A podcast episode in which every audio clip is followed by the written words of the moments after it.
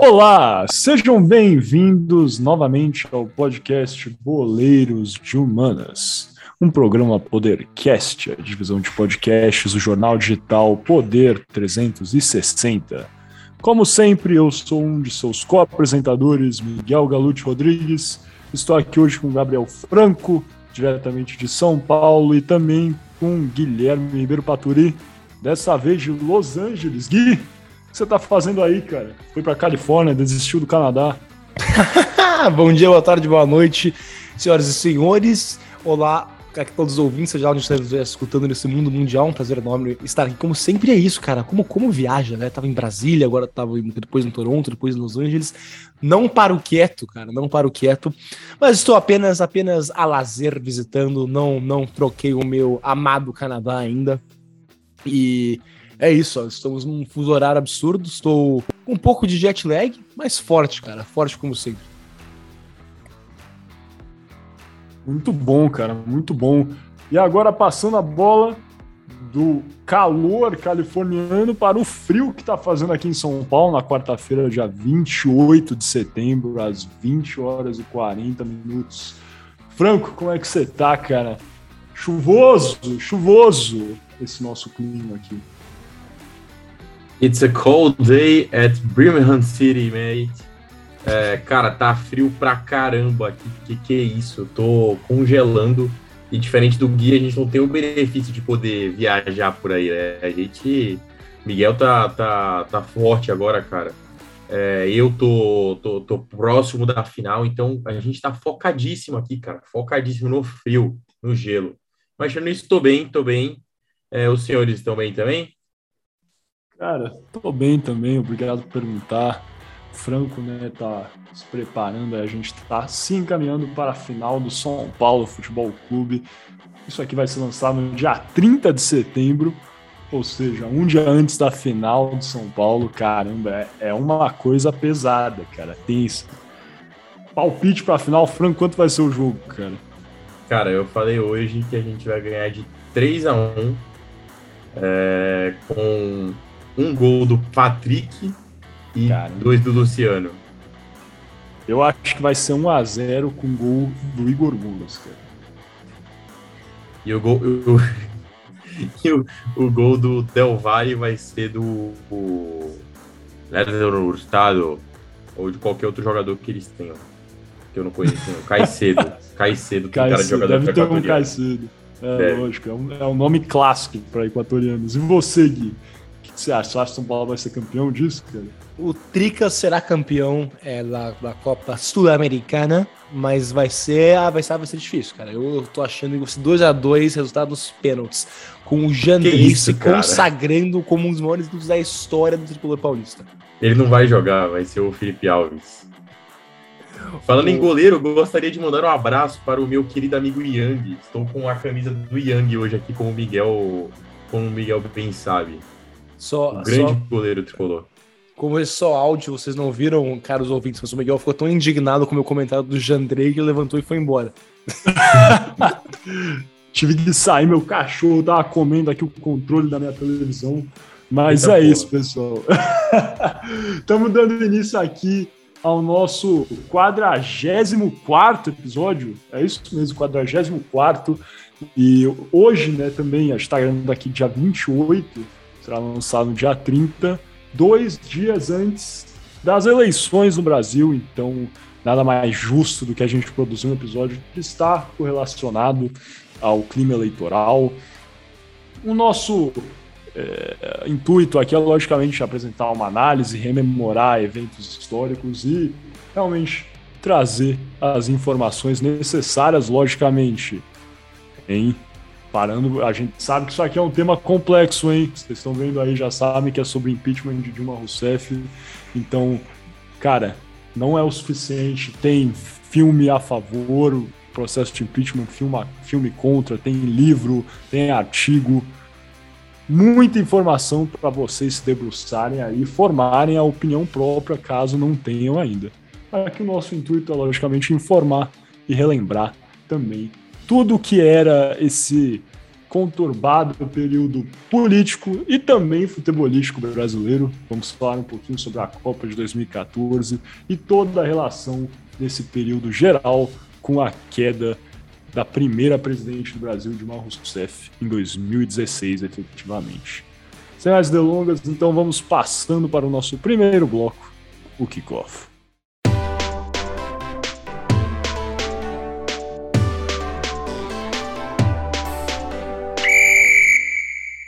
Sejam bem-vindos ao Kickoff, hoje diferente, hoje apresentado por mim, Gabriel Franco. Antes de tudo, gostaria apenas de lembrar que você está escutando Boleiros de Humanas, que é uma divisão de podcast do jornal digital Poder 360.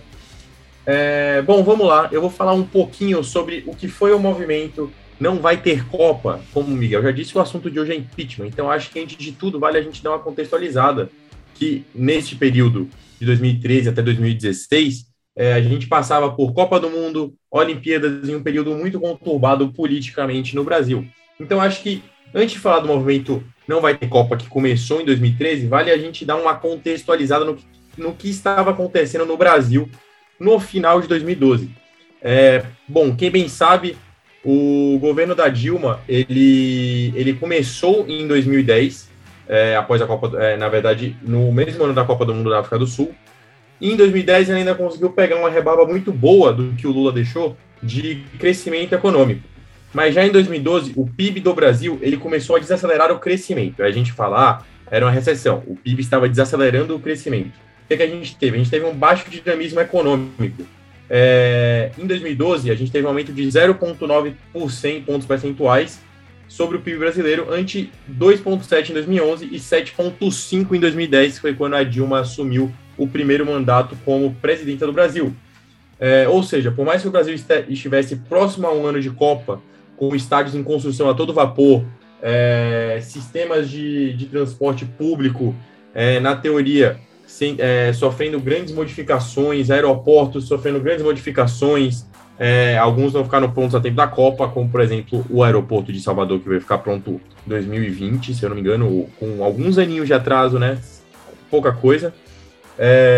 Mas então, ou seja, por mais que o Brasil estivesse próximo desses anos de Copa, e com toda essa infraestrutura a ser terminada, o Brasil deu uma travada no desenvolvimento do produto interno bruto, que é basicamente tudo que o Brasil produz. Então todas essas obras e infraestruturas, elas deveriam reverberar para que o PIB ele crescesse, porque você gera emprego, você gera um desenvolvimento econômico muito positivo quando isso acontece. Então vamos lá, o que acontecia com o país vivendo esse cenário de pouco dinamismo econômico? A gente tinha muitas estatais à frente das principais demandas de infraestruturas e sociais. Obviamente, a gente tem as grandes empresas, que todo mundo sabe, que acabaram se envolvendo nas questões mais a fundo dos processos de Lava Jato, que também se relacionaram com os processos eleitorais que acabaram sendo logo após esse período de impeachment. Mas a gente também tinha muito estatal à frente desse ponto aí. Não estou falando apenas das empresas de construções, as grandes como OS, Odebrecht, que a gente sabe muito bem o que aconteceu, mas também estou falando de estatais, visto que o Brasil é um dos países com o maior número de estatais no país. E aí, o que acontecia com esse cenário? O governo brasileiro ele decidiu tomar algumas mudanças, visto que a gente tinha muita empresa gerando pouco retorno financeiro e uma desaceleração econômica. Essas mudanças elas serviriam para poder melhorar o balanceamento de contas do país. Sim, eu estou falando, na verdade, do aumento das tarifas de transporte, que vão gerar outros problemas mais à frente. Mas elas começam por aí, porque a verdade é que, à época, o setor do transporte público era considerado bem precário pela maior parte da população brasileira. E, além disso, o país vivia um ano de estruturação pré-Copa do Mundo. Portanto, na cabeça do cidadão comum brasileiro, não estava batendo muito bem esse aumento de tarifa, de tarifa de passagem de metrô, trem, para poder você conseguir melhorar a infraestrutura de algo que deveria já estar bom para um período de Copa do Mundo e de Jogos do Rio que o Brasil ia passar mais à frente. Visto que estavam sendo construídos nessa época mega estádios, como todo mundo bem sabe, quais são, que hoje alguns deles são elefantes brancos, e que na época eles existia-se um investimento muito forte em cima deles. Por conta disso, os brasileiros saíram em multidões, começaram a sair em multidões para manifestar nas ruas contra a FIFA, o evento FIFA Go Home, ou então, em português, FIFA vai embora, ou FIFA vai para casa, na tradução mais literal do termo em inglês, esse movimento ele vinha ganhando força com gritos de não vai ter Copa, com cartazes intitulando que professores deveriam ganhar mais que jogadores e outros protestos, outros tipos de protestos que vocês já estão cansados de saber que aconteciam nessa época. Tudo só piora quando no dia 25 de janeiro, na cidade de São Paulo, manifestantes foram violentamente reprimidos em uma manifestação contra a Copa do Mundo. Vários vídeos foram publicados na mídia mostrando a polícia militar atirando com balas de borracha em jovens detidos e deitados no chão. Cerca de 128 pessoas foram feridas. Então, os movimentos que na Grande São Paulo se davam principalmente pelo alto investimento feito na construção do Itaquerão, estádio do Corinthians, que se localiza na zona norte de São Paulo, que no início da Copa tinha uma previsão orçamentária por em torno de 800 milhões de reais, e que no final da Copa, na verdade, custou 1,2 bilhões de reais de reformas e de construção de estádio com seus banheiros de mármore, infraestrutura impecável, porque sim, já fui no Itaquerão, a infraestrutura de lá é incrível, realmente são todos maravilhosos, mas que a população à época achava muito estranho o custo exorbitante que nem ele foi, com 400 milhões a mais no caixa do nada, era quase 50% de crescimento do valor inicial da obra. É normal que obras elas acabem sofrendo alterações de preço, principalmente com a demora do tempo por conta da inflação, ajuste de preço de produto. A economia trabalha em cima também das compras desses produtos, desses materiais que as empresas acabam comprando ao longo dos tempos. Mas realmente um custo aumentar em quase 50% era algo que deixava as pessoas com uma pulguinha atrás da orelha.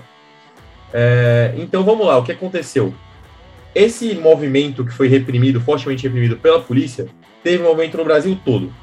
Protestos foram convocados por redes sociais e panfletagens, e no dia 26 de maio de 2014 já, as manifestações se aproximaram pela primeira vez da delegação da Seleção Brasileira de Futebol.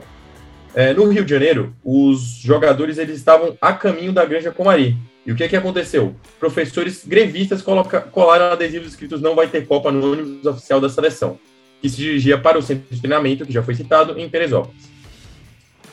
E eles gritavam contra o ônibus brasileiro a seguinte frase: "Pode acreditar, educador vale mais do que o Neymar". Assim como já foi dito, os professores também eles falavam fortemente sobre os salários dos jogadores, a desigualdade de salários que é evidente no Brasil, até hoje no caso, mas esse era uma das principais reclamações, Bom, mas aí o que a gente tem de resumo? Que esse movimento anti-Copa, ele teve início em 2013 e ele teve sim grande papel nas manifestações posteriores a isso que acabaram resultando no impeachment.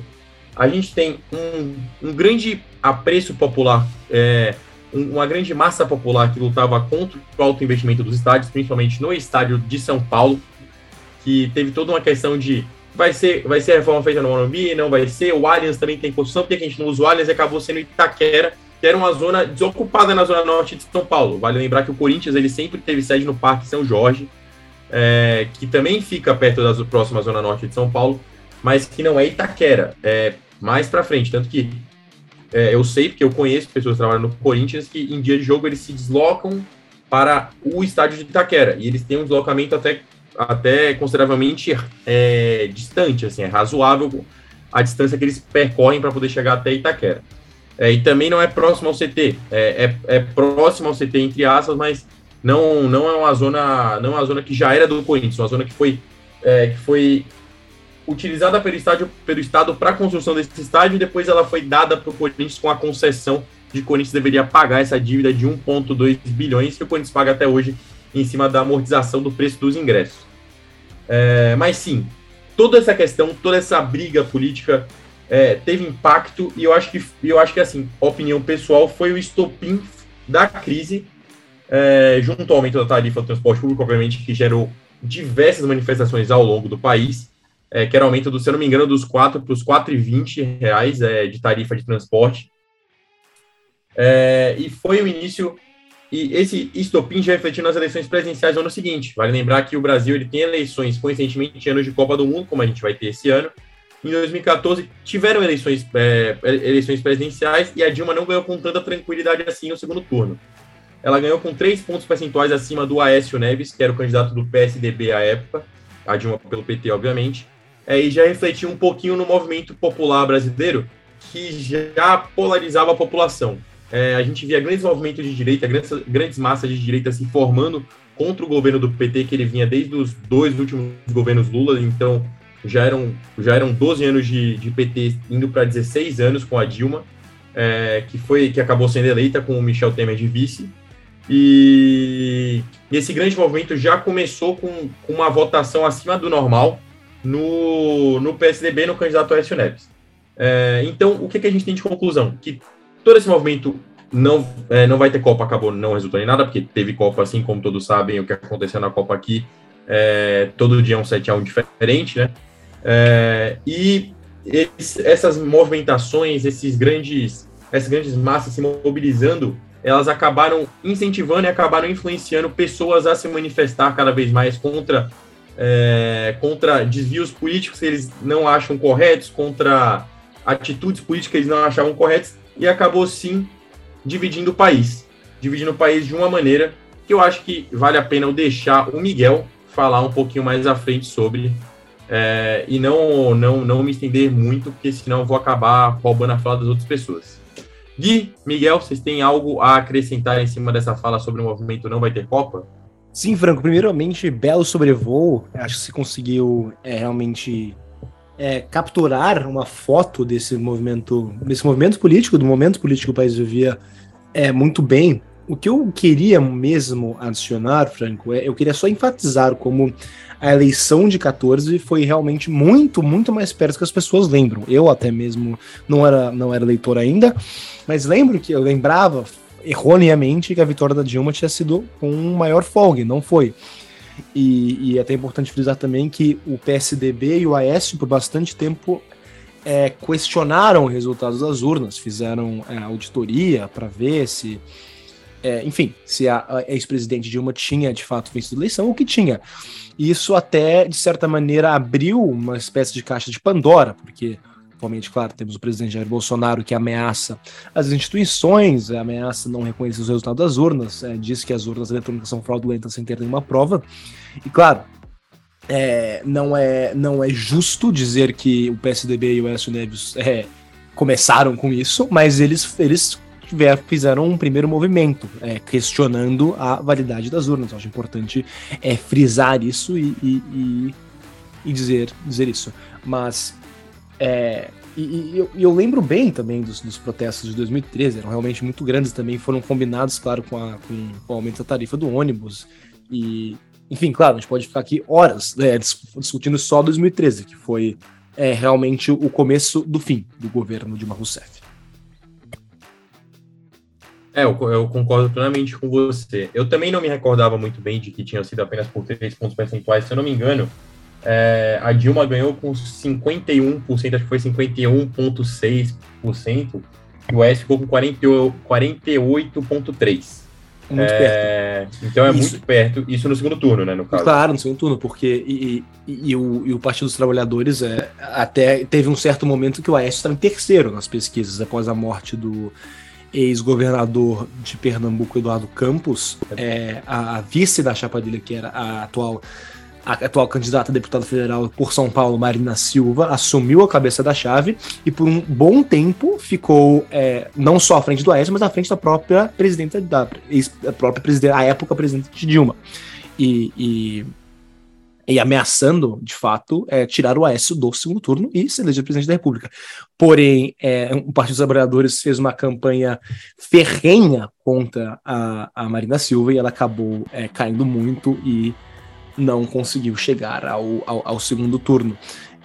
Porque, claro, Franco, é bem interessante mencionar isso, porque atualmente estamos vivendo um contexto em que no dia 2 de outubro, domingo, pode ser que o ex-presidente Lula vença já no primeiro turno com uma margem pequena, 50%, 51%, mas isso que você falou exatamente foi no segundo turno, o que é uma margem muito estreita. Para referência, o Bolsonaro, em 2018, ganhou por cerca de 54%, quase 55% dos votos contra 44% ou 45% dos candidatos.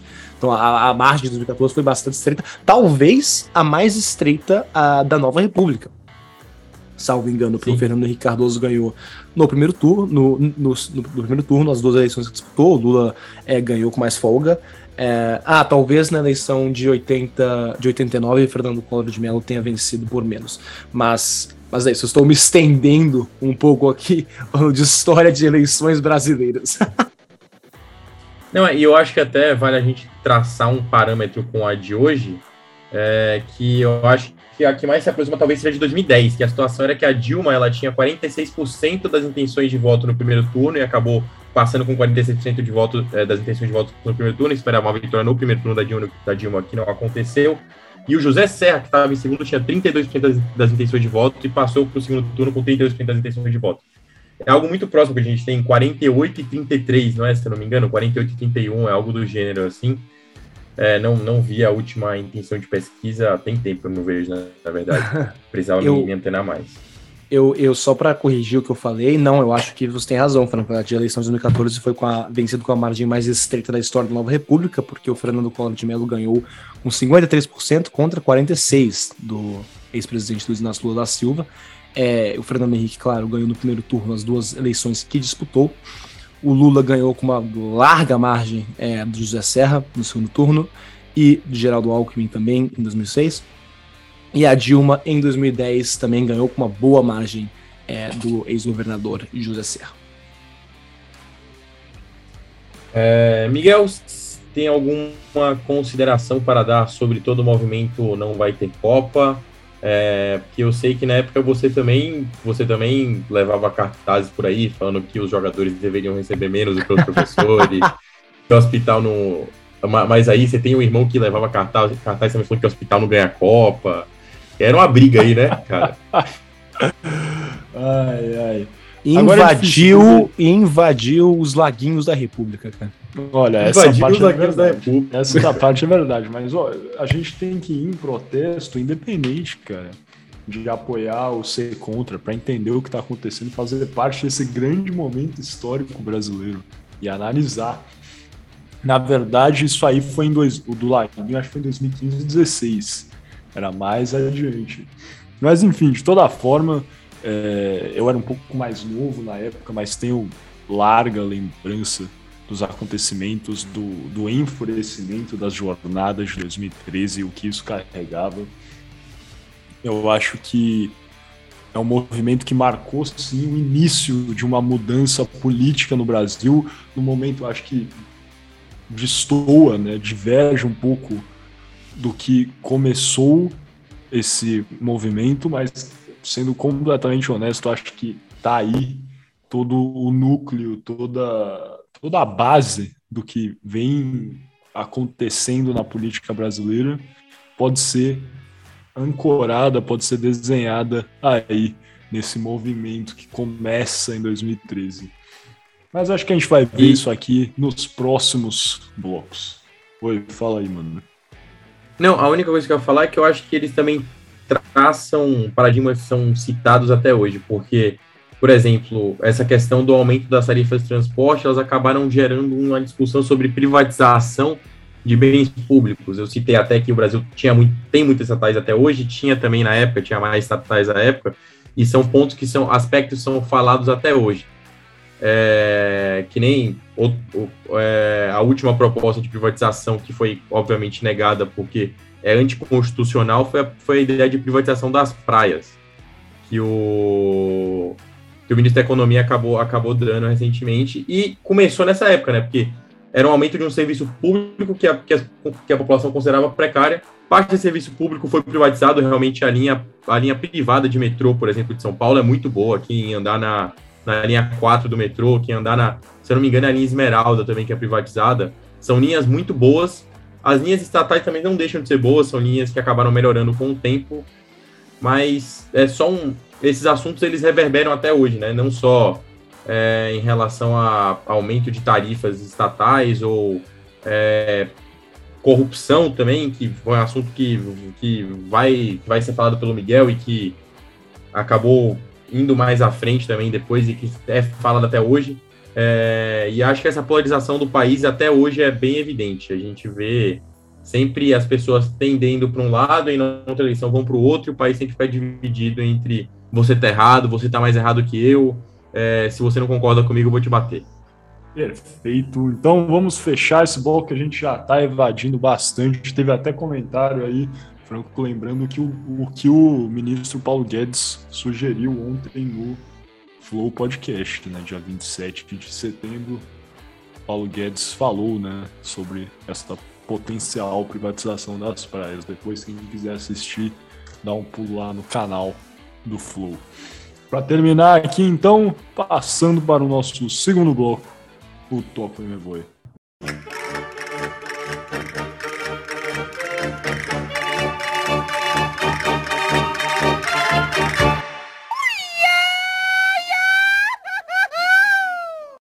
Muito bem, começando agora nosso segundo bloco do podcast Boleiros de Humanas, o nosso Toque Me Voe. E lembrando sempre, você está escutando o podcast Boleiros de Humanas, um programa PoderCast, divisão de podcast, jornal digital, Poder 360. E agora, nesse bloco, senhoras e senhores, eu vou falar agora, sair um pouco da esfera política por um tempinho, porque apesar de tudo, somos boleiros de humanas, vamos falar aqui, da Copa do Mundo de 2014, que foi um dos fatores que levou o povo à rua em 2013, que, como eu falei no último bloco, foi o começo do fim do governo Dilma Rousseff e do Partido dos Trabalhadores no poder no Brasil, pelo menos até agora, dia 28 de setembro, quando estamos gravando, ainda não tivemos as eleições do dia 2 dessa semana. Mas como o Franco já mencionou, entrando aqui na Copa de 2014, foram escolhidas 12 cidades-sedes para o Mundial. E elas foram Rio de Janeiro, com o estádio Maracanã, Brasília, com o estádio Mané Garrincha, São Paulo, com o estádio Itaquerão, Arena da Corinthians, Belo Horizonte com Mineirão, Porto Alegre com Beira-Rio, Recife com Arena Pernambuco, Manaus com Arena Amazônia, Natal com Estádio das Dunas, Curitiba com Arena da Baixada, Cuiabá com Arena Pantanal, Salvador com Arena Fonte Nova e Fortaleza com o Castelão. Então, realmente, todas as regiões do Brasil foram representadas em cidades-sedes para a Copa do Mundo, o que foi divertido à época, mas atualmente talvez não tenha sido uma boa ideia. Olhando para trás, foi como o Franco bem falou, diversas arenas viraram elefantes brancos, onde há muitos poucos jogos, né? Nós, como já vocês por onde já sabem, eu e Miguel vivemos praticamente a vida inteira em Brasília. O estádio Mané Garrincha, apesar de ser muito grande e bonito, é bem pouco usado. E o mesmo acontece com a Arena Amazonas e, até um certo ponto, com a Arena Pantanal também, entre outras, né? Mas considerando, então, essas 12 sedes, houveram 32 seleções que classificaram para a Copa do Mundo. E agora eu vou dizer aqui essas 32 seleções o mais rápido possível. E elas foram pela Conmebol, Brasil, Argentina, Uruguai, Colômbia, Chile e Equador, pela AFC, o Irã, a Coreia do Sul, o Japão e a Austrália, pela CAF, a Costa do Marfim, Nigéria, Camarões, Gana e Argélia, pela CONCACAF, Estados Unidos, Costa Rica, Honduras e México, e pela UEFA tivemos mais, claro, a Bélgica, Itália, Alemanha, Países Baixos, Suíça, Rússia, Bósnia e Herzegovina, Inglaterra, Espanha, Portugal, França, Grécia e Croácia. Então foi um mundial repleto de boas seleções, obviamente era diferente, a França não era uma potência tão forte na época, essa foi a última participação da Itália no mundial, mas tivemos, grandes seleções no torneio. E o torneio, é claro, não decepcionou, porque ele foi talvez uma das Copas mais divertidas da história, não é? Com diversos recordes e acontecimentos históricos dentro de campo. E agora eu quero abrir para os meus amigos Miguel e Franco para perguntar: qual é o momento? Escolham um momento que vocês mais lembram da Copa. Não necessariamente um placar, não pode falar o 7-1. Estou me referindo a coisas mais históricas e divertidas, como, por exemplo, a Costa Rica ou o Van Persie voando, coisas desse gênero. Então, vou tocar essa bola pro Gabriel Franco. Qual o momento que você mais se lembra da Copa, cara? Algum momento que você mais gostou da Copa? Cara, quem me conhece, assim, sabe que eu sou um admirador nato do futebol brasileiro, mas que eu tenho alguns meus favoritos na Europa também. Gosto muito do Barcelona, irritei durante muito tempo o João, irmão do Miguel, com o fato do Messi ser muito melhor do que o Cristiano Ronaldo. Só que eu acho que o fato que mais me toca na Copa do Mundo foi o fato de eu ter conseguido ver o jogo do meu jogador favorito de infância. Sem ser o Dagoberto, obviamente, estou falando dele mesmo, do Wayne Rooney. Eu acabei vendo Uruguai 2, Inglaterra 1 no estádio de Itaquera, É o jogo que o Álvaro Pereira desmaiou também, lá que era lateral esquerdo do São Paulo. É um lateral que alguns aqui nessa call gostavam, outros achavam que existiam outros laterais esquerdos melhores no elenco. O Álvaro Pereira era muito raçudo, cara. Aí, ó, as pessoas não sabiam aproveitar a raça, cara. Fora que ele hablava, então nitidamente ele era melhor do que qualquer outra opção no mercado brasileiro. O herdeiro do Lugano. Cara, quando o cara não é brasileiro, ele já nasce melhor do que os brasileiros.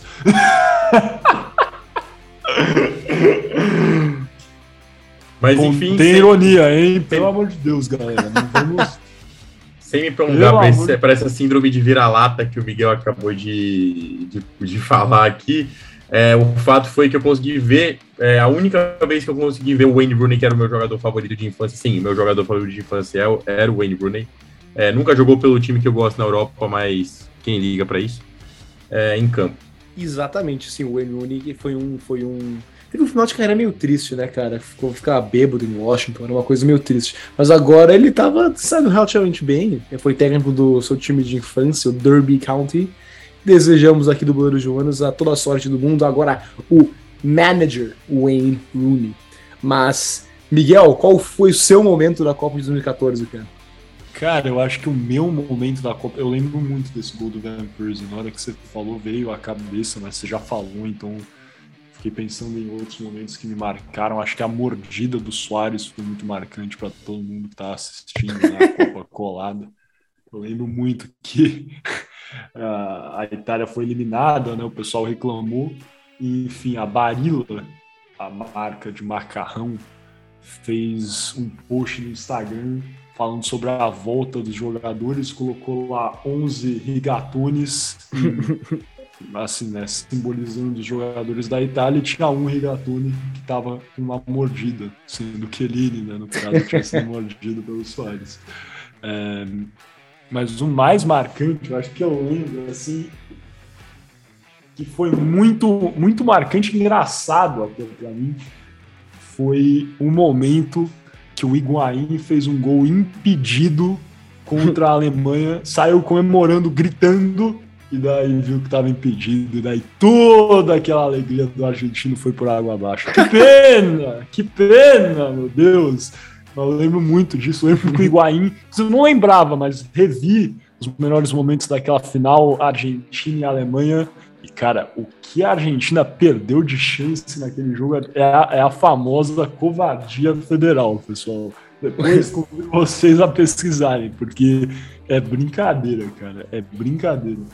Para complementar o que você disse, Miguel, a mordida do Suárez foi até mais chocante, porque o Suárez tinha acabado de ser vendido do Liverpool para o Barcelona.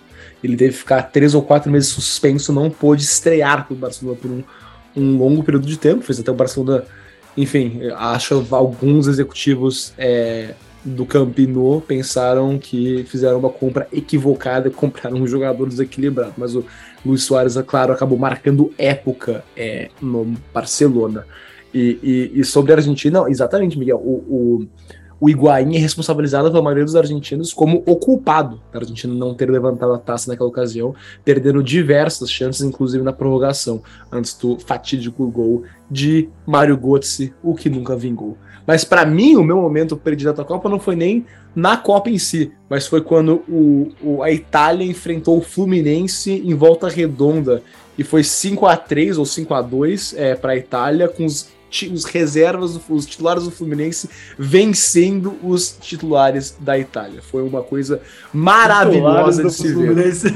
Ganharam o segundo tempo. O Fernando Diniz virou comentarista do Boleiros de Humanas. Tá acontecendo. Ganharam o segundo tempo, cara. É simplesmente isso. O Biro fez gol esse jogo, não fez gol? Fez gol. Onde tá o Birubiru, cara? Birubiru, cara, se você estiver ouvindo aqui ao podcast, cara, eu acho que você foi realmente, cara, assim, menosprezado pelo tricolor paulista, cara. Nunca teve chance, cara. Você era um cara do bem. Volte. Não, inclusive, o técnico do Fluminense era o Cristóvão Borges, que é muito melhor do que o Cesare Prandelli, que era o técnico da Itália, né? De fato, e fica... Porque ganhou o segundo tempo, justamente, né? Exato. A Itália nunca mais foi a mesma depois de jogar com o Fluminense Volta Redonda, essa é a verdade. Mas agora entrando de vez na Copa do Mundo de 2014 em si, né, entrando dentro do campo, a fase de grupos ocorreu com Brasil e México sendo classificados do grupo A, com Croácia e Camarões ficando pelo caminho. No grupo B, a Holanda e o Chile passaram, com a Espanha sendo eliminada e a Austrália também sendo eliminada. No grupo C, a Colômbia e Grécia se classificaram, deixando Costa do Marfim e Japão pelo caminho. No grupo D, a Costa Rica classificou como primeira do grupo, seguida pelo Uruguai, com Itália e Inglaterra ficando pelo caminho, como talvez um dos grupos mais surpreendentes do Mundial. No grupo E, a França e a Suíça classificaram, deixando Equador e Honduras pelo caminho. No grupo F, a Argentina e a Nigéria classificaram, deixando a Bósnia e Irã para trás. No grupo G, a Alemanha e os Estados Unidos passaram, deixando Portugal e Gana para trás, talvez outro momento interessante da Copa. No grupo H, a Bélgica e a Argélia classificaram, deixando Rússia e Coreia do Sul de fora das oitavas.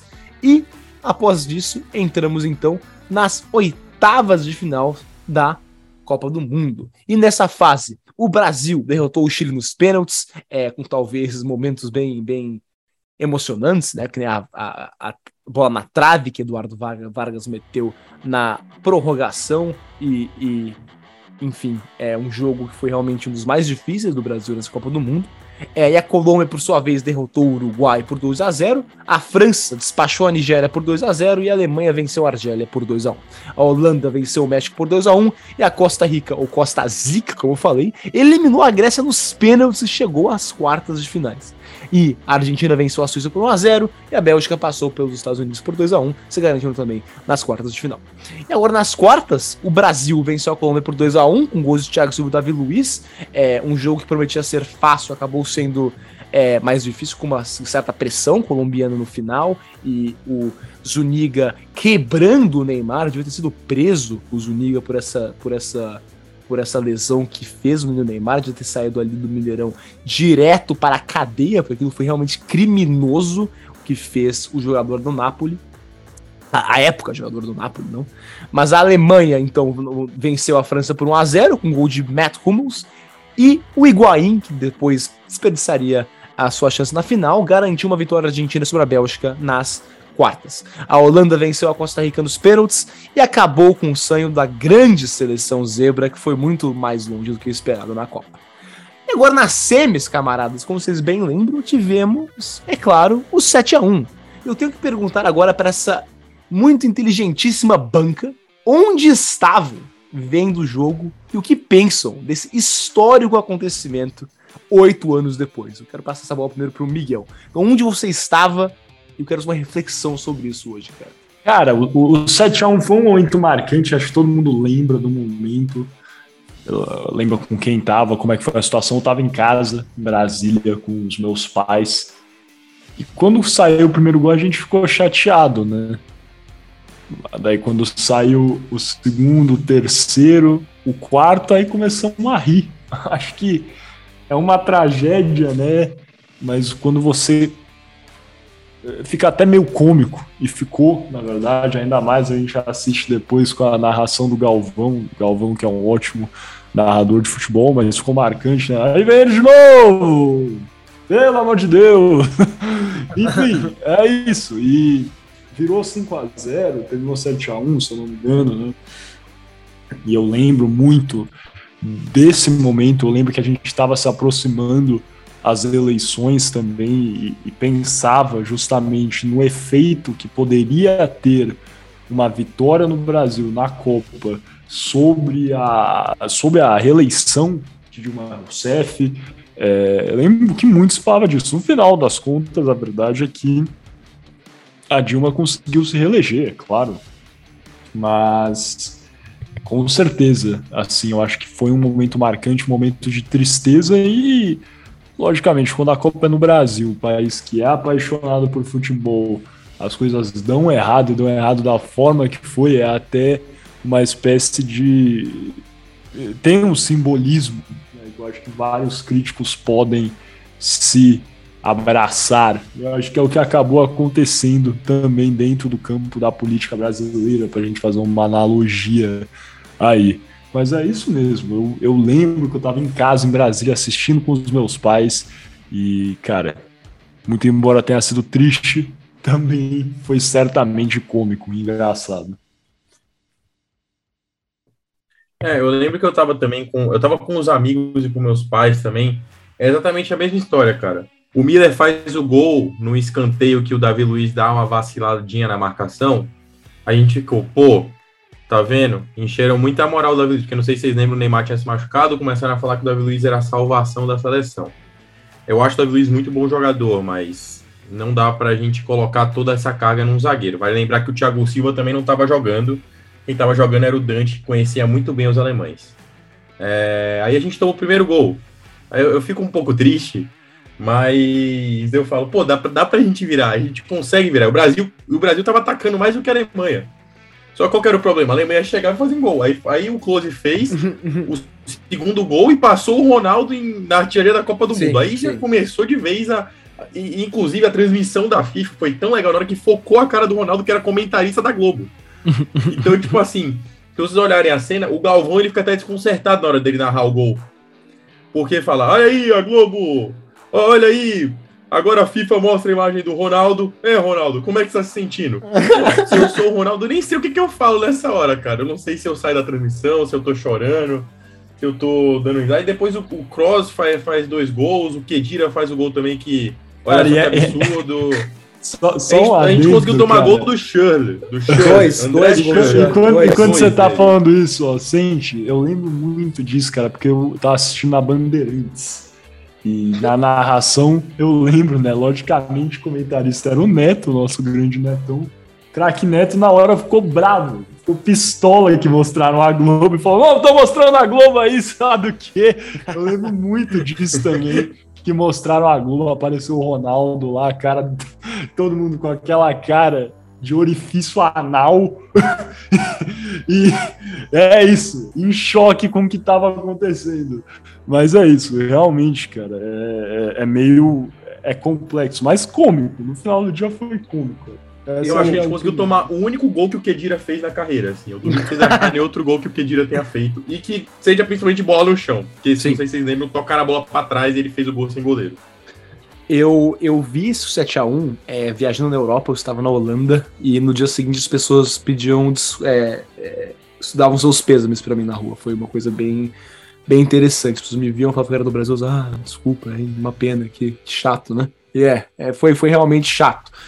E só uma reflexão futebolística sobre isso, eu sempre me pego muito questionando a reação da CBF acerca do jogo, porque você imaginaria que depois de um choque desses teríamos alguma mudança grande no futebol brasileiro, mas a reação da CBF foi trazer o Dunga, que não já tinha uma larga discussão sobre o Dunga no Boleiros de Humanas, mas vocês hão de concordar que a reação de maior surra da história das Copas ser o Dunga não foi talvez a melhor coisa do mundo, sendo que tínhamos outros técnicos mais jovens e poderiam ter assumido essa seleção, como o próprio Cuca. O tempo não foi bom com esse técnico, mas na época...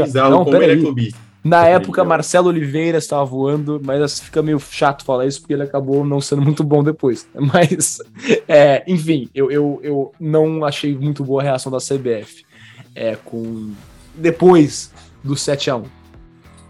Mas, então, só complementar o que o Franco estava falando, os gols da Alemanha foram marcados por Müller, Klose, 2 do Kroos, do Khedira e 2 do Schürrle, e o nosso Oscarzinho diminuiu para o Brasil. Então, depois dessa surra, do outro lado da chave, uma clínica argentina acertou todos os pênaltis na disputa e eliminou a Holanda após Ron Peter Vla e Wesley Sneijder errarem seus pênaltis desde a marca do Cal. E chegamos então até a final, companheiros, onde claro, a Alemanha venceu a Argentina por 1-0 na prorrogação, num jogo que se desenhava que ia para os pênaltis, igual Yang tentou diversos gols feitos, e Mário Götze, a criança que nunca vingou muito, garantiu a Copa do Mundo, o tetracampeonato mundial para a Alemanha. E agora, algum comentário, senhores, sobre a final da Copa do Mundo? Antes que eu entre nas estatísticas do torneio? Na verdade, não sobre a final, mas você tocou num ponto muito legal da história, que é o Götze, que ele é o jovem que nunca vingou. Cara, se a gente for olhar a seleção da Alemanha, que a gente considerava à época, não sei se vocês lembram, a gente considerava uma seleção, a melhor seleção do mundo, todo mundo que via a Copa do Mundo tinha esperança do Brasil ganhar, que nem eu tenho todo ano, né? Que nem eu tive em 2018, tive em 2010, tem em 2022 do Brasil ganhar, porque... Exatamente, tenho agora. Eu sou devoto do Vini Júnior. Mas a gente olhava a seleção da época da Alemanha e a gente vê quem são esses caras. A maioria deles não vingou no futebol, tá bom? Você tem o Schürrle, que era ponta do Chelsea, mas não vingou no futebol. Você tem o Özil, que jogava pra caramba na época, mas aí teve uma série de lesões que afastaram ele do melhor desempenho possível do futebol dele. Também terminou na Turquia. Também terminou na Turquia. Você tem o... Ele é de origem turca, não é? Sim, sim. Aí você tem o zagueiro lateral, que era do Schalke 04, o Hövitz, que não é muito bom zagueiro, sempre era um cara, sempre foi um zagueiro duvidoso. Você tinha o Dörn, que era uma promessa, uma sempre promessa do Borussia Dortmund na lateral, vingou. Mas nunca vingou, nunca conseguiu nem tirar eu acho que era o Piszczek que jogava na esquerda, não era nessa época, se eu não me engano? Era o Schmelzer, nunca tirou o Schmelzer. Nunca tirou o Schmelzer, que não era um grande jogador também, era um jogador ok. Aí você tinha o Ziller, que era um goleiro questionável. O Grosskreutz, que era ok. O Weidenfeller, que era um bom goleiro, mas... Não, o Weidenfeller era um bom goleiro. Você tem o Draxler, que é problemático no PSG, nem sei onde é que ele tá hoje em dia. Mas enfim, tem uma grande quantidade de jogadores que hoje em dia são duvidosos e que conseguiram ganhar uma Copa do Mundo com amplo favoritismo e com um pé nas costas, tirando na final. E eles saíram amassando todo mundo deles. Sim, sim. Exato. Eu acho que eles só tiveram dificuldade em 2 jogos. Foi a Argélia, que eles empataram e estavam empatando e fizeram um gol numa falha do goleiro, se eu não me engano, e contra a Argentina na final. A Argentina quase ganhou. Sim. Eu acho que demonstra que a Alemanha, de fato, não era tão tudo isso, é a Copa de 2018, que era um elenco muito parecido, com promessas aí também, promessas que prometiam, né? E acabou eliminada na fase de grupos, né? Com a grande maldição do campeão. Espero que volte para que a França e o Mbappé fiquem pelo caminho na fase de grupos, que nem a Alemanha em 2018, a Espanha em 2014 e a Itália em 2010. Mas... E só para encerrar o bloco, eu vou comentar rapidamente aqui sobre a artilharia do torneio. Quem ficou o artilheiro foi James Rodrigues com 6 gols. Também ganhou um Puskás em 2014, salvo engano, por um golaço que marcou a camisa da Colômbia durante a Copa do Mundo. O vice-artilheiro foi Thomas Müller com 5 gols. E no terceiro lugar tivemos 3 artilheiros empatados: Lionel Messi, Neymar e Robin van Persie com 4 gols cada um. Então, com isso, vou encerrar o bloco, a não ser que Miguel ou Franco tenha algo mais a destacar. E para passar para o nosso terceiro e último bloco, o arremate.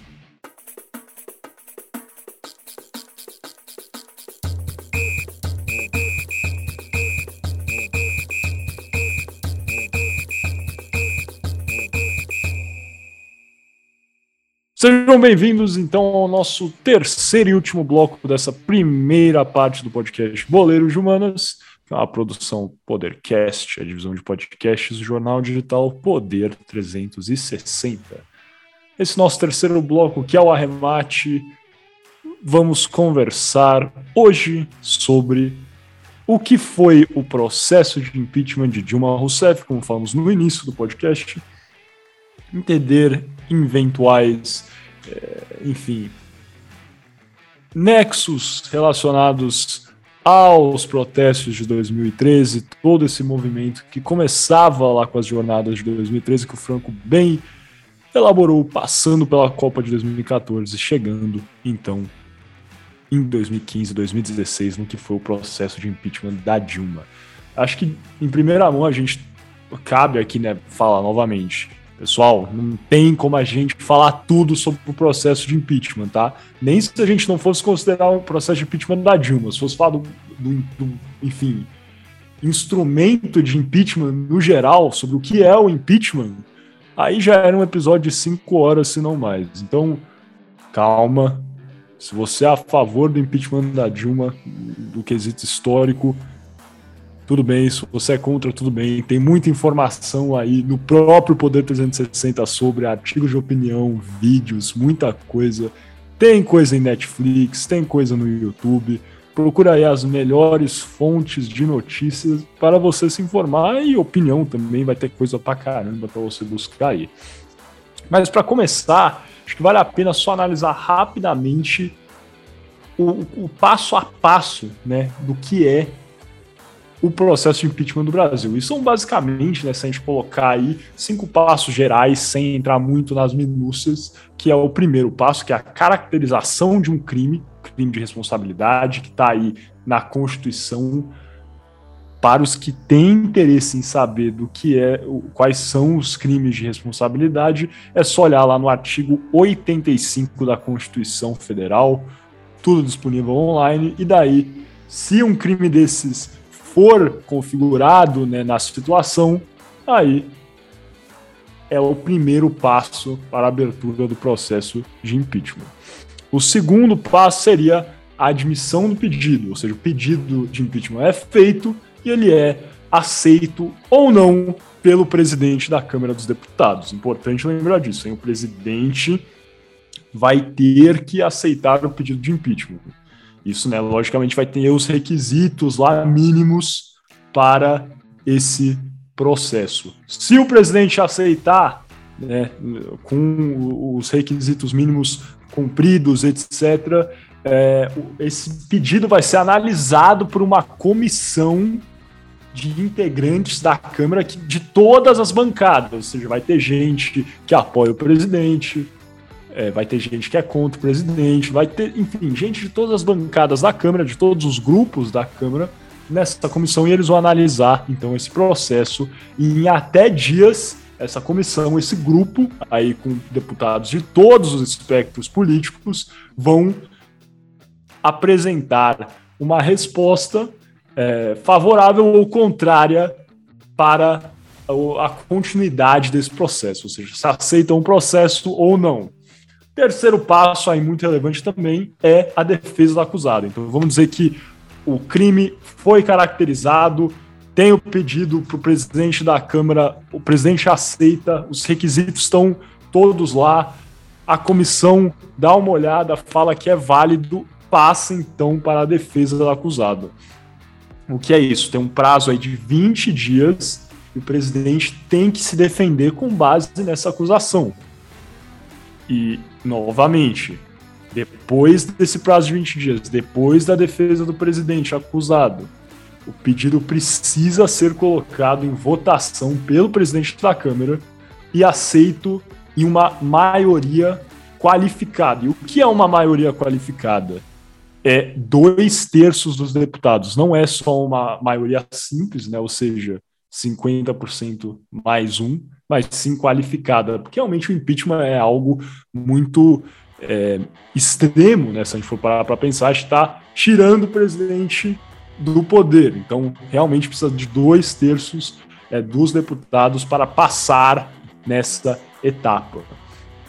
E caso isso ocorra, de fato, o presidente é afastado do cargo e passa, né, no caso, assume o vice-presidente, caso o vice-presidente também não esteja envolvido em um processo que possa aí contribuir para a sua perda do cargo.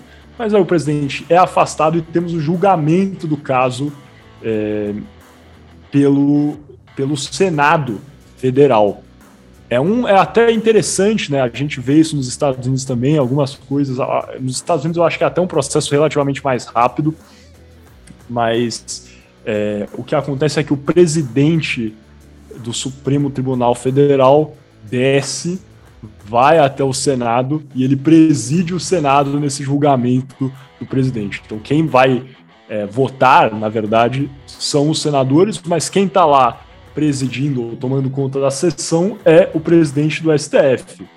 E daí tem o julgamento pelo crime de responsabilidade, tudo lá no artigo 85 da Constituição, podem dar uma olhada, feito no Senado e que ocorre esse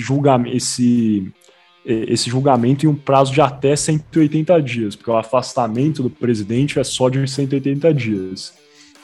E aí, por fim, tem a absolvição ou a condenação do presidente. Se o presidente for absolvido, ou seja, tem um julgamento no Senado e os senadores chegam à decisão de que o presidente não cometeu esse crime, ele reassume automaticamente o cargo.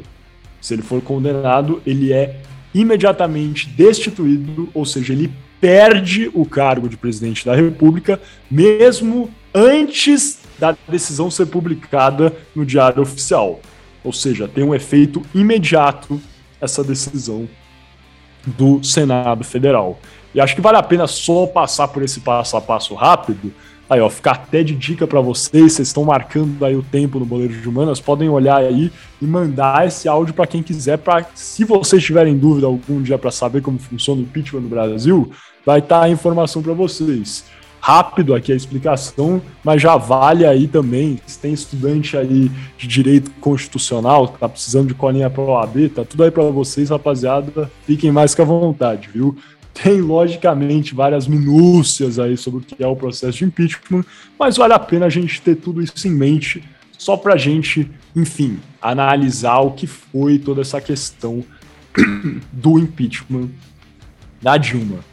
E como eu falei, o impeachment da Dilma, né, se a gente for colocar aí um ponto temporal, assim, acho que ele realmente começa no dia 2 de dezembro de 2015, que é quando o Eduardo Cunha aceita o pedido feito por 3 juristas, né? 3 operadores do direito. Eu odeio esses termos jurídicos, mas é isso. 3 advogados, o Hélio Bicudo, a Janaína Pascoal, que é hoje em dia candidata ao Senado por São Paulo, pelo PRTB, e Miguel Reale Júnior, que, enfim, foi deputado pelo PSDB, hoje em dia ele apoia o Luiz Inácio Lula da Silva na sua candidatura à presidência da República. E esse pedido foi feito e o ex-presidente da Câmara dos Deputados, Eduardo Cunha, aceita esse pedido no dia 2 de dezembro de 2015. O impeachment dura até o dia 31 de agosto de 2016. E esse período aí de, um pouco mais de 8 meses, é relevante, mas não foi todo o impeachment, né? Como a gente viu e como a gente já conversou aqui um pouquinho, o Brasil já vinha aos seus trancos e barrancos desde 2013. Com certeza, tenham isso em mente. Tudo que estava acontecendo, desde o ponto que há um aumento na tarifa do ônibus, a todas as questões das suspeitas e as denúncias de corrupção em obras públicas, em obras de Olimpíada, de Copa do Mundo, contribuem a esse processo. Aos que vão lembrar, em 2014 é quando começa a pipocar de vez casos de desvio e lavagem de dinheiro relacionados à Petrobras, que deram origem, então, à famosíssima Operação Lava Jato. E a gente sabia naquele tempo como que era esse sentimento anticorrupção, né? Em 2013 já tinha começado com a Lava Jato, então foi outros 500.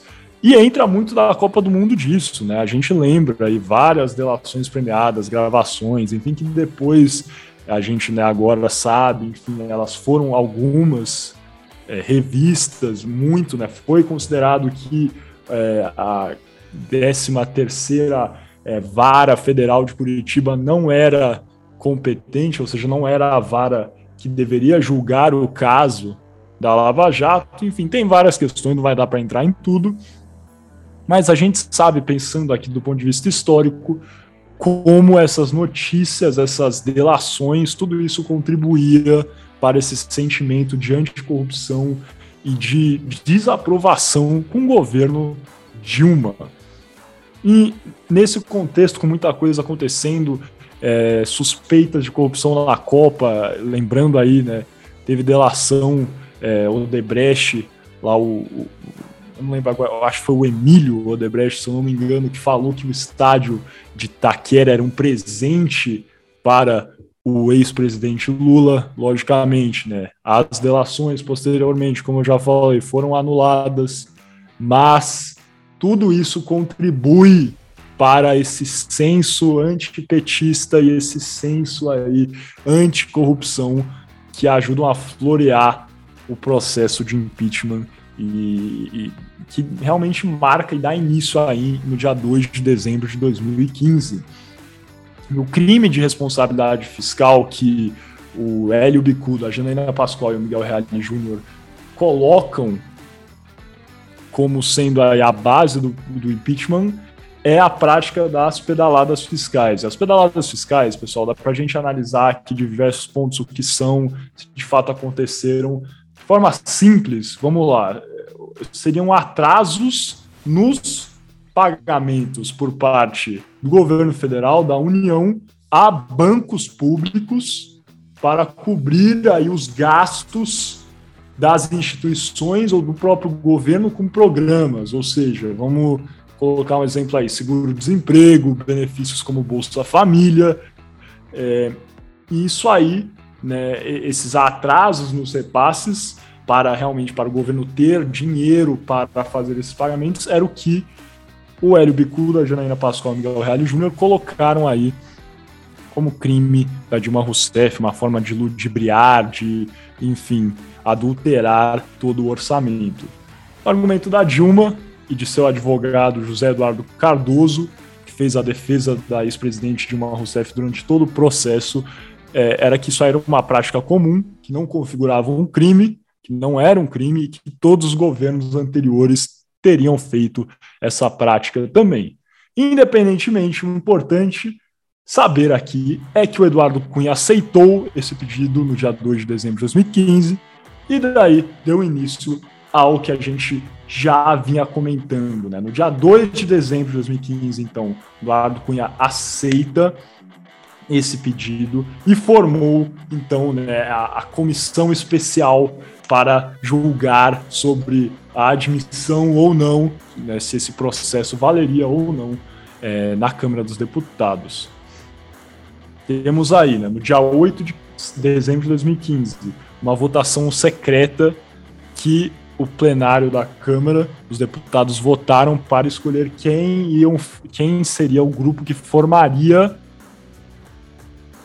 a comissão especial, né? Tem a comissão especial, ela é formada e no dia 17 de dezembro de 2015 o STF define qual vai ser o rito ou o procedimento do impeachment a ser seguido pela Câmara. E o que aconteceu é que nesse dia 17 de dezembro o STF inclusive anula essa eleição que tinha ocorrido no dia 8 de dezembro de 2015, estabelecendo que não valeria votação secreta, todas as votações no processo de impeachment teriam que ser abertas, inclusive aquelas para eleição da comissão. E os integrantes tinham que ser indicados pelos líderes das bancadas, como eu falei, né? Iam ter participantes de todas as bancadas da Câmara dos Deputados. O que ocorre, daí eu acho que é mais relevante ainda, em março de 2016, como a gente já sabia, o Eduardo Cunha era do PMDB à época, hoje em dia voltou a ser MDB, usando o nome aí do tempo da ditadura militar, mas era do PMDB que fazia parte do núcleo aí da base do governo da Dilma. No entanto, a relação já vinha estremecendo, o Eduardo Cunha nunca foi muito chegado aí a essa ideia de apoiar a Dilma e o PT, e a relação entre os dois ferveu ao ponto que o Eduardo Cunha decidiu realmente aceitar esse pedido, né? Tinha aí ocorrido essa quebra entre a relação da Dilma com o Eduardo Cunha por uma... Enfim, a gente pode entrar aqui novamente, vai ser outro episódio se a gente for falar só sobre isso, mas é importante saber que teve uma quebra aí entre os dois e...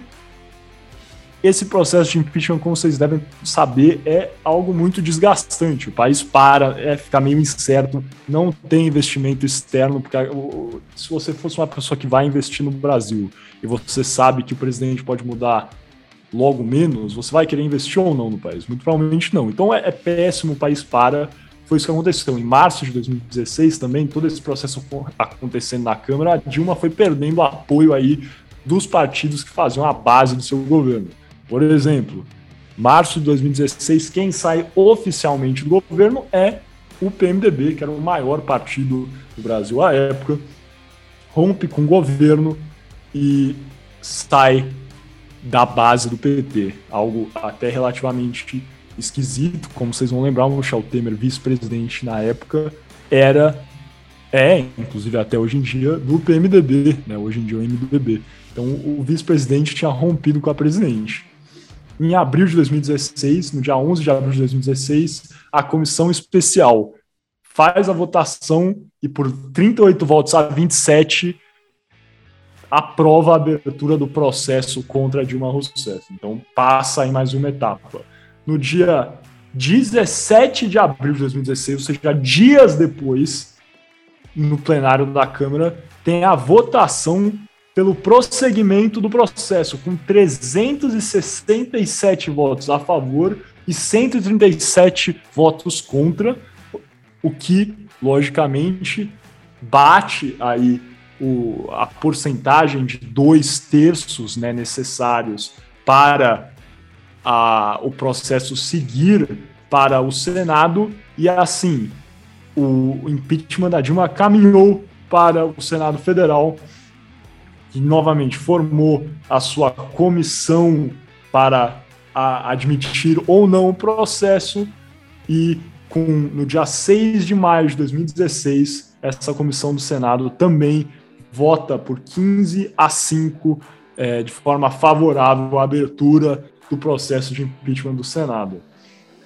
No dia 12 de maio, o Senado abre, então, o processo e afasta a Dilma efetivamente do cargo. E nesse momento, o presidente do STF, Ricardo Lewandowski, toma conta do caso.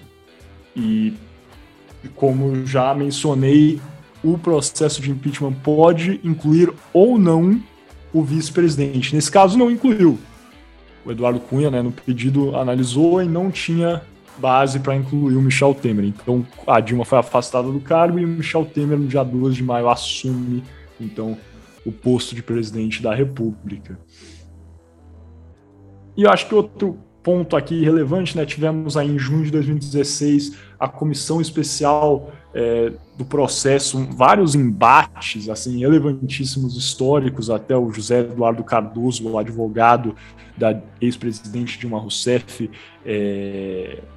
discursando no plenário do Senado Federal, também alguns discursos bastante marcantes de senadores da oposição, inclusive o Aécio Neves, que foi o segundo colocado, né, um dos maiores opositores do governo Dilma, e segundo colocado nas eleições de 2014, era senador, justamente à época, né? Ele terminou seu mandato de senador em 2018, então ele estava lá durante todo esse processo e foi relevante aí durante o trabalho no Senado pelo impeachment da ex-presidente Dilma.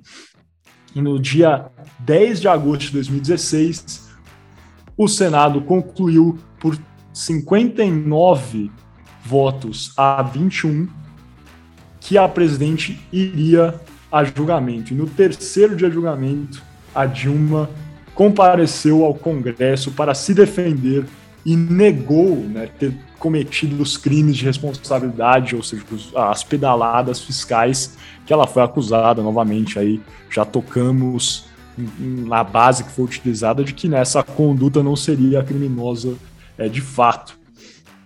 E a Dilma, inclusive, acusou, isso foi uma tese, né, que é, inclusive, muito lembrada até hoje em dia, acusou o vice-presidente Michel Temer e o Eduardo Cunha, presidente da Câmara, de ter conspirado contra ela, de ter armado, né, um plano para colocar o partido deles no poder.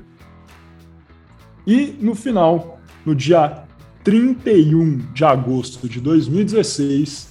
temos aí o resultado de todo esse processo, que durou exatamente 273 dias, com a cassação do mandato da Dilma Rousseff, mas sem as perdas dos direitos políticos da Dilma. Ou seja, a Dilma foi cassada, o Michel Temer se torna, então, presidente da República no dia 31 de agosto de 2016, como falei, é imediato. Se o presidente é condenado, ele perde o cargo, imediatamente o vice-presidente assume de forma permanente, né? Porque o Michel Temer tinha assumido de forma temporária, enquanto a Dilma estava afastada. Dia 31 de agosto ela realmente é condenada, perde o cargo e o Michel Temer assume de forma permanente. E foi justamente isso, a Dilma é cassada, então, mas não perde seus direitos políticos, né? A Dilma, que foi candidata em 2018 a uma vaga no Senado Federal pelo estado de Minas Gerais, mas não foi bem sucedida. A Dilma não foi eleita, né, nas eleições de 2018, então ela foi cassada, perdeu o cargo de presidente, mas não perdeu seus direitos políticos. Eu acho que isso aí conclui essa nossa exploração até talvez não tão rasa do que é o impeachment no Brasil e no que foi o impeachment da ex-presidente Dilma Rousseff, mas novamente, volto a falar que, cara, dá pra gente falar por horas aqui do que foi esse processo e realmente analisar muito mais a fundo, trazendo aí opiniões contrárias e favoráveis ao que foi esse processo de impeachment. Mas acho que uma coisa que fica é, logicamente, esse contexto histórico e esse recorte que a gente fez aqui. É uma coisa que, como eu falei, durou 273 dias, mas que, se a gente for analisar tudo, pode começar aí o impeachment da Dilma bem antes, né? Realmente, nas jornadas de 2013. Você não concorda, Gui, Franco? Eu concordo inteiramente, Miguel. Eu na faculdade, terminei agora, que a gente falou nos episódios atrás, eu fiz vários trabalhos, né, obviamente em inglês, estudando no Canadá, sobre o processo de impeachment, né, a queda do governo do Partido dos Trabalhadores, em particular a queda da Dilma, e me marcou muito um deles que falava sobre um artigo em inglês, até, que falava sobre eles abriram de The June Days of 2013, né, os dias de junho de 2013, quando começou o movimento antipetista forte nas ruas, e que ele nunca foi embora, né? Ele começou aí em 2013, esse antipetismo. A palavra certa não é institucionalizado, mas eu vou usar essa palavra mesmo assim, mas eu reconheço que não é exatamente isso. Mas esse antipetismo organizado, talvez, começou aí em 2013 e existe até hoje, né? Ele só foi mudando de forma. Primeiro ele foi a favor do Aécio, depois ele ligou pro Bolsonaro, e talvez no futuro ele vai brigar para outro lugar. Mas a força antipetista começa justamente aí, e é ela que começou o fogo que acabou derrubando o governo da ex-presidenta Dilma Rousseff. Eu concordo plenamente. Eu acho que até muito em relação a como a Dilma também acabou lidando com a presidência, né? Não vou falar que ela teve um mandato ruim, mas os resultados que o Brasil apresentava econômicos e também num período pré-Copa com toda essa essa regressão do Brasil, né? Eu acho que é complicado. Se eu não me engano, em 2014, a Dilma já tinha sido hostilizada na abertura da Copa. Aí depois ela ganha as eleições, muito apertado, que nem a gente comentou no primeiro bloco. E aí depois ela sofre o processo de impeachment. E é um processo que acontece há muito tempo e que eu acho que hoje em dia, até não só hoje em dia, mas desde a época, ele está sempre aí disponível, desde o primeiro impeachment que aconteceu no Brasil. Eu acho que ele sempre serve como uma válvula de escape. Então, quando as pessoas chegam no limite, elas tentam forçar essa situação. Por exemplo, a gente vê muita oposição hoje em dia ao governo do presidente Jair Bolsonaro falando sobre o impeachment, que falou sobre o impeachment dele durante todo o mandato, seja em qualquer um dos atos errôneos que ele possa ter cometido, em qualquer uma das notícias que tinham sido veiculadas sobre posicionamentos ou posições que ele tomou no governo que venham contra ideologias de partidos ou venham contra qualquer tipo de ideologia. Eu acho que o impeachment é sempre uma válvula de escape, assim, a gente pode dizer, para o brasileiro. Tipo, não tá ruim, vamos tirar. E eu acho que esse movimento antipetista que o Gui falou, ele casa justamente com a vontade do brasileiro de pôr um fim e um governo que ia durar 16 anos, que era o governo do PT, no caso, na presidência, com os 8 do Lula e depois com os 8 da Dilma. E E eles tomaram esse tipo de ação imediatista, que é comum no Brasil. E que eu não duvido nada que, num futuro, se o Lula realmente for eleito, o povo brasileiro venha a ter também, caso tenha qualquer tipo de desavença. Porque aqui eu acho que é muito comum o povo brasileiro pedir exonerações de cargos. Se a pessoa não está fazendo trabalho bom, vale muito mais você tirar ela do que você tentar resolver de outra maneira. Então, acho que é sim um processo que vem de antes, que é um processo que está enraizado na cultura do brasileiro e que se fez como arma política, uma arma muito forte política, nessa retirada da ex-presidenta Dilma do poder. Eu acho que essa análise sua é muito legal, né, cara? A gente pode discutir isso muito a fundo, isso é uma questão até histórica, sociológica, antropológica brasileira, cara, pensando do ponto de vista futebolístico, esportista até, cara, realmente, né, fazendo uma analogia, quantos torcedores não pedem a queda de um técnico depois de 5 partidas negativas? Realmente, talvez isso aí seja, né, e aí vale a pena um estudo mais profundo do que é o brasileiro, esse imediatismo e essa questão aí que você falou, essa prática, talvez um pouco mais forte de sempre querer tirar, demitir, quando um líder, uma figura não está indo bem. E é interessante, né? Acho que muito disso se dá também pelo fato de haver, né? Tem aí movimentos relevantes, eu quero dizer, do ponto de vista de tamanho, talvez não da relevância política, porque hoje em dia o presidencialismo no Brasil é estabelecido, mas existem aí pessoas que sempre defenderam o parlamentarismo no Brasil justamente por causa disso, por afirmarem que isso aí é uma mudança talvez um pouco menos traumática de presidente, de processo de impeachment, e que isso aí permitiria essas trocas governamentais e de lideranças de uma forma um pouco menos caótica, entre outras questões que os parlamentaristas defendem também. Mas, logicamente, por hora, que fique claro, a relevância desse movimento não chegará ao modelo de governo aqui no Brasil. Gui, você ia falar uma coisa, cara? Termina aí. Eu ia falar bem isso, Miguel, que o brasileiro, como o Franco falou, ele, bem, nós temos essa, não sei se foi uma mania, mas a Constituição permite isso, né? De se o governo está mal, está impopular, vamos derrubar pelo impeachment. Mas o impeachment é um processo muito traumático, porque o impeachment ele não é feito para você só tirar o cara do lugar. É claro, é um processo muito traumático. Mas isso no parlamentarismo não acontece tanto, né? Cai governo, entra governo, mas não é um problema, porque você tem uma figura do chefe de Estado, que é sempre um presidente, um rei, ou alguém mais burocrático, e o chefe do governo, que é o primeiro-ministro.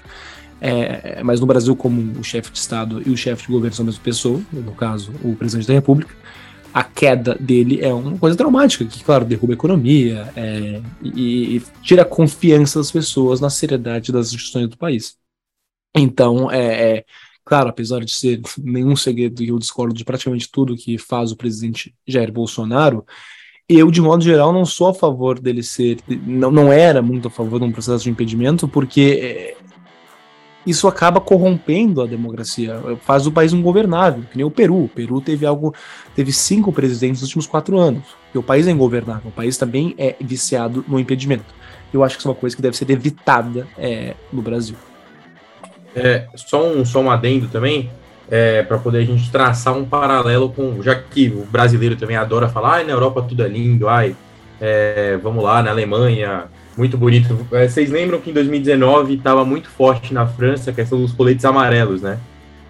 Que eram os movimentos anti-Macron, que até hoje, lógico, a gente vê um movimento de extrema direita muito crescente na França, né? Que é um movimento que é a favor do governo da Le Pen, que é a principal concorrente, sempre a principal concorrente do Macron na eleição da presidência. Era um movimento que muita gente do Brasil falava, caraca, eu acho que agora o Macron vai rodar. Meu Deus do céu, acho que o Macron não dura mais uma semana. E aí eu pergunto para vocês, quem foi eleito presidente da França de novo recentemente? Então, eu acho que, assim, tem gente que tem problemas com o governo, óbvio, todo mundo vai ter problema com o governo. Ideologia política, cada um tem a sua. Às vezes eu não tenho mesmo as ideias de partido que o Gui ou que o Miguel, ou tem algumas discordâncias em posicionamentos políticos que eles tenham, mas eu não acho que só porque o Miguel acha que um partido é melhor do que outro, é melhor do que o partido que eu gosto, que eu vou querer tirar ele do cargo dele. Só um pequeno comentário, um pequeno paralelo que eu gostaria de traçar com a situação da França, que em 2019, na virada de 19 para 20, estava bem conturbada. Beleza, bacana, pessoal. Acho que eu vou fechar aqui, então, senão a gente vai falar pra caramba e nem vai sobrar coisa pro nosso último bloco, nosso debate. Mas vamos acabar aqui. Foi bom que a gente fez um debate político aqui até, porque geralmente a gente tem feito um debate mais tranquilo no final, então já foi bom que a gente matou essa pendência aqui, mas vamos fechar essa primeira parte do podcast Boleiros de Humanas e dar então aquele chamado para vocês assistirem a nossa segunda parte que é muito bacana, tem o nosso jogo de perguntas e respostas, o Shootout. Logicamente vamos perguntar coisa aí super interessante para vocês veem se vocês acertam aí em casa. O Franco e o Gui sempre colam, eles pesquisam. Calúnia! O barulho das teclas teclando a Wikipédia enquanto eles fazem isso. Mas enfim, temos aí o jogo de perguntas e respostas, porque é manjado, porque eles roubam. Depois disso, a gente tem o nosso debate, que é o quinto e último bloco, e a gente fecha então o podcast Boleiros de Humanas. Você está vendo isso aqui no YouTube? Só deixa o vídeo rolar que já vai começar. Tá ouvindo no Spotify ou outro serviço de streaming, Amazon, Apple Music, Apple Podcasts, Overcast, Rádio Public, esse tipo de coisa, cara, clique aqui embaixo ou dos lados que vai começar em seguida a segunda parte. Conto com vocês, hein? Até daqui a pouquinho.